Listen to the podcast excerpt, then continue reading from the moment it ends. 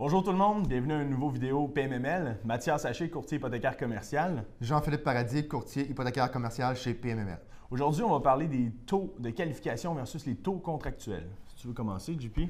Oui, en fait, euh, il y a beaucoup de, clients qui nous appellent euh, dans la vie de tous les jours en disant c'est quoi le taux d'aujourd'hui hein? On veut savoir un peu où on s'en va. Euh, la fameuse question c'est quoi le taux? C'est quoi le taux?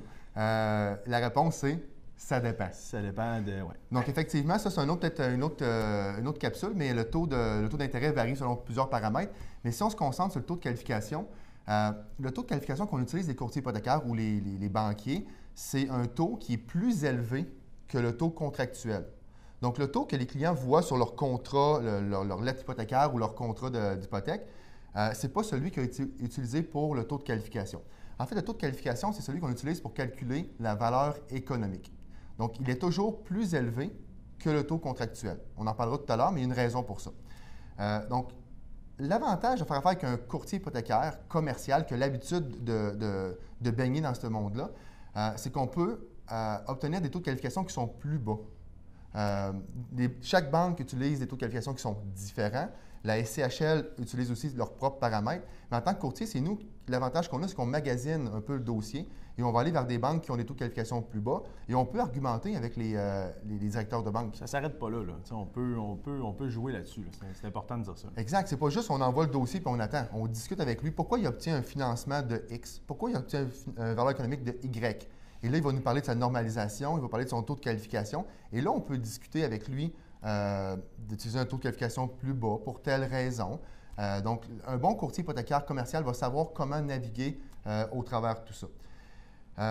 mais malgré tout ça, les taux, les taux d'intérêt dans le commercial, dans le multilogement, il y a une façon de faire qui est différente du résidentiel. On se fait demander. exact. Il faut expliquer une chose. Ce qui est important de comprendre, Jean-Philippe, puis on se le fait souvent dire, les gens me demandent, c'est quoi le taux? C'est la question qu'on entend souvent. Le but, c'est de voir qu'il faut être alerte en tant que courtier hypothécaire commercial. On reçoit euh, le coût des fonds, le CMB, euh, le jour même, et chaque jour est différent. Chaque jour a un changement, et puis on doit le calculer. C'est sûr que des fois, euh, on peut garder le, même CMB durant deux, trois jours de suite. Là, ça l'arrive, c'est pas ça que je dis, mais somme toute, on doit vraiment voir au jour le jour quel est le taux d'un de qualification, parce qu'au final, il va changer, mais le taux contractuel aussi, c'est important de savoir ça. Euh, fait, exactement, ce qui est important de savoir, c'est que l'avantage d'avoir un taux de qualification plus bas que, disons, euh, la banque X ou peu importe, c'est qu'on va chercher une valeur économique plus haute. Ce qui veut dire qu'un financement, évidemment, si l'objectif du client est d'aller chercher le maximum de financement, eh bien, le taux de qualification le plus bon, on s'entend que c'est la chose qu'on veut aller chercher. c'est l'important dans, ce qu'on comprend là-dedans.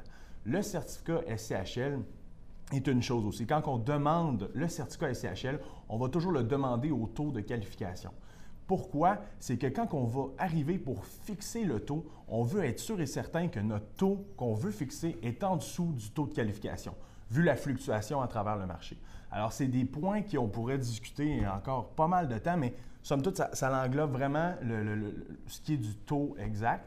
Puis, Jean-Philippe, lance-moi donc euh, là-dessus. Comment qu'on fait pour fixer le taux? c'est important, avant de, dire comment on fait pour fixer le taux, que le taux qu'on a en date d'aujourd'hui, c'est pas le taux qu'on va avoir euh, à la fin du processus. Lorsqu'on va signer, lorsqu'on va être rendu à dire, bon, ben là, c'est aujourd'hui, la documentation est rentrée, on a reçu les lettres de la banque, c'est signé, le client, il dit, OK, là, je suis prêt.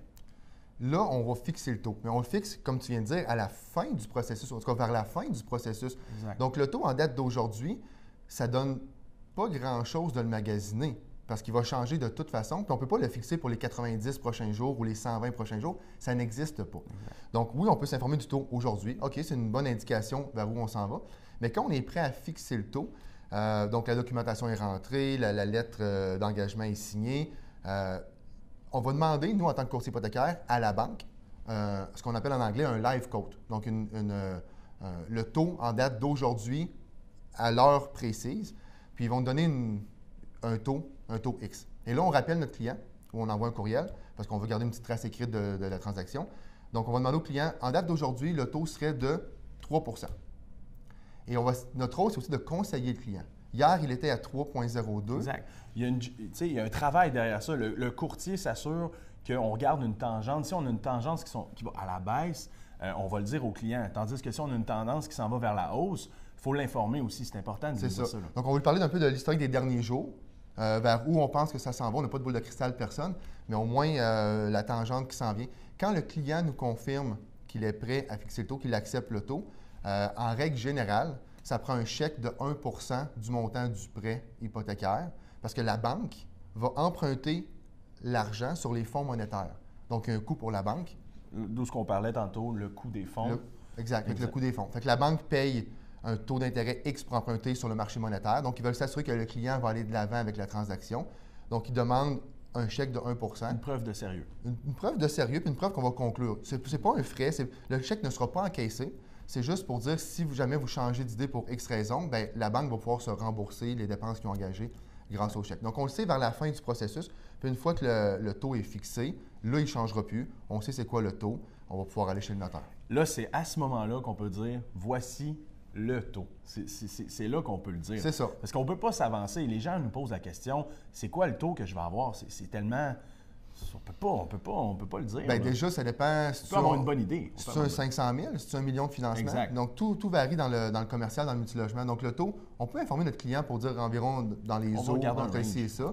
Euh, mais le plus important que je trouve de discuter avec le client, le taux est important, mais c'est le prêt possible, le montant de prêt possible. C'est lié, hein, c'est des vases communicants. Mhm. Le taux d'intérêt va influencer sur le, le prêt, euh, le prêt hypothécaire. Mais tout ça, le client n'est jamais informé du taux de qualification. C'est quelque chose qu'on ne mentionne rarement, jamais. Euh, on en parle entre nous.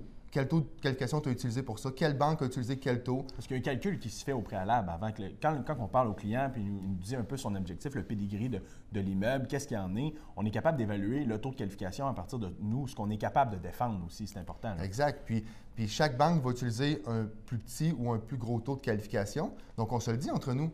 Euh, telle banque, ces temps-ci, utilise, utilise, euh, 50 points de base au-dessus du taux euh, contractuel. L'autre, c'est 20 points de base. Donc, on va aussi. euh, euh, Ce qui va influencer tout de suite la valeur économique. Exactement.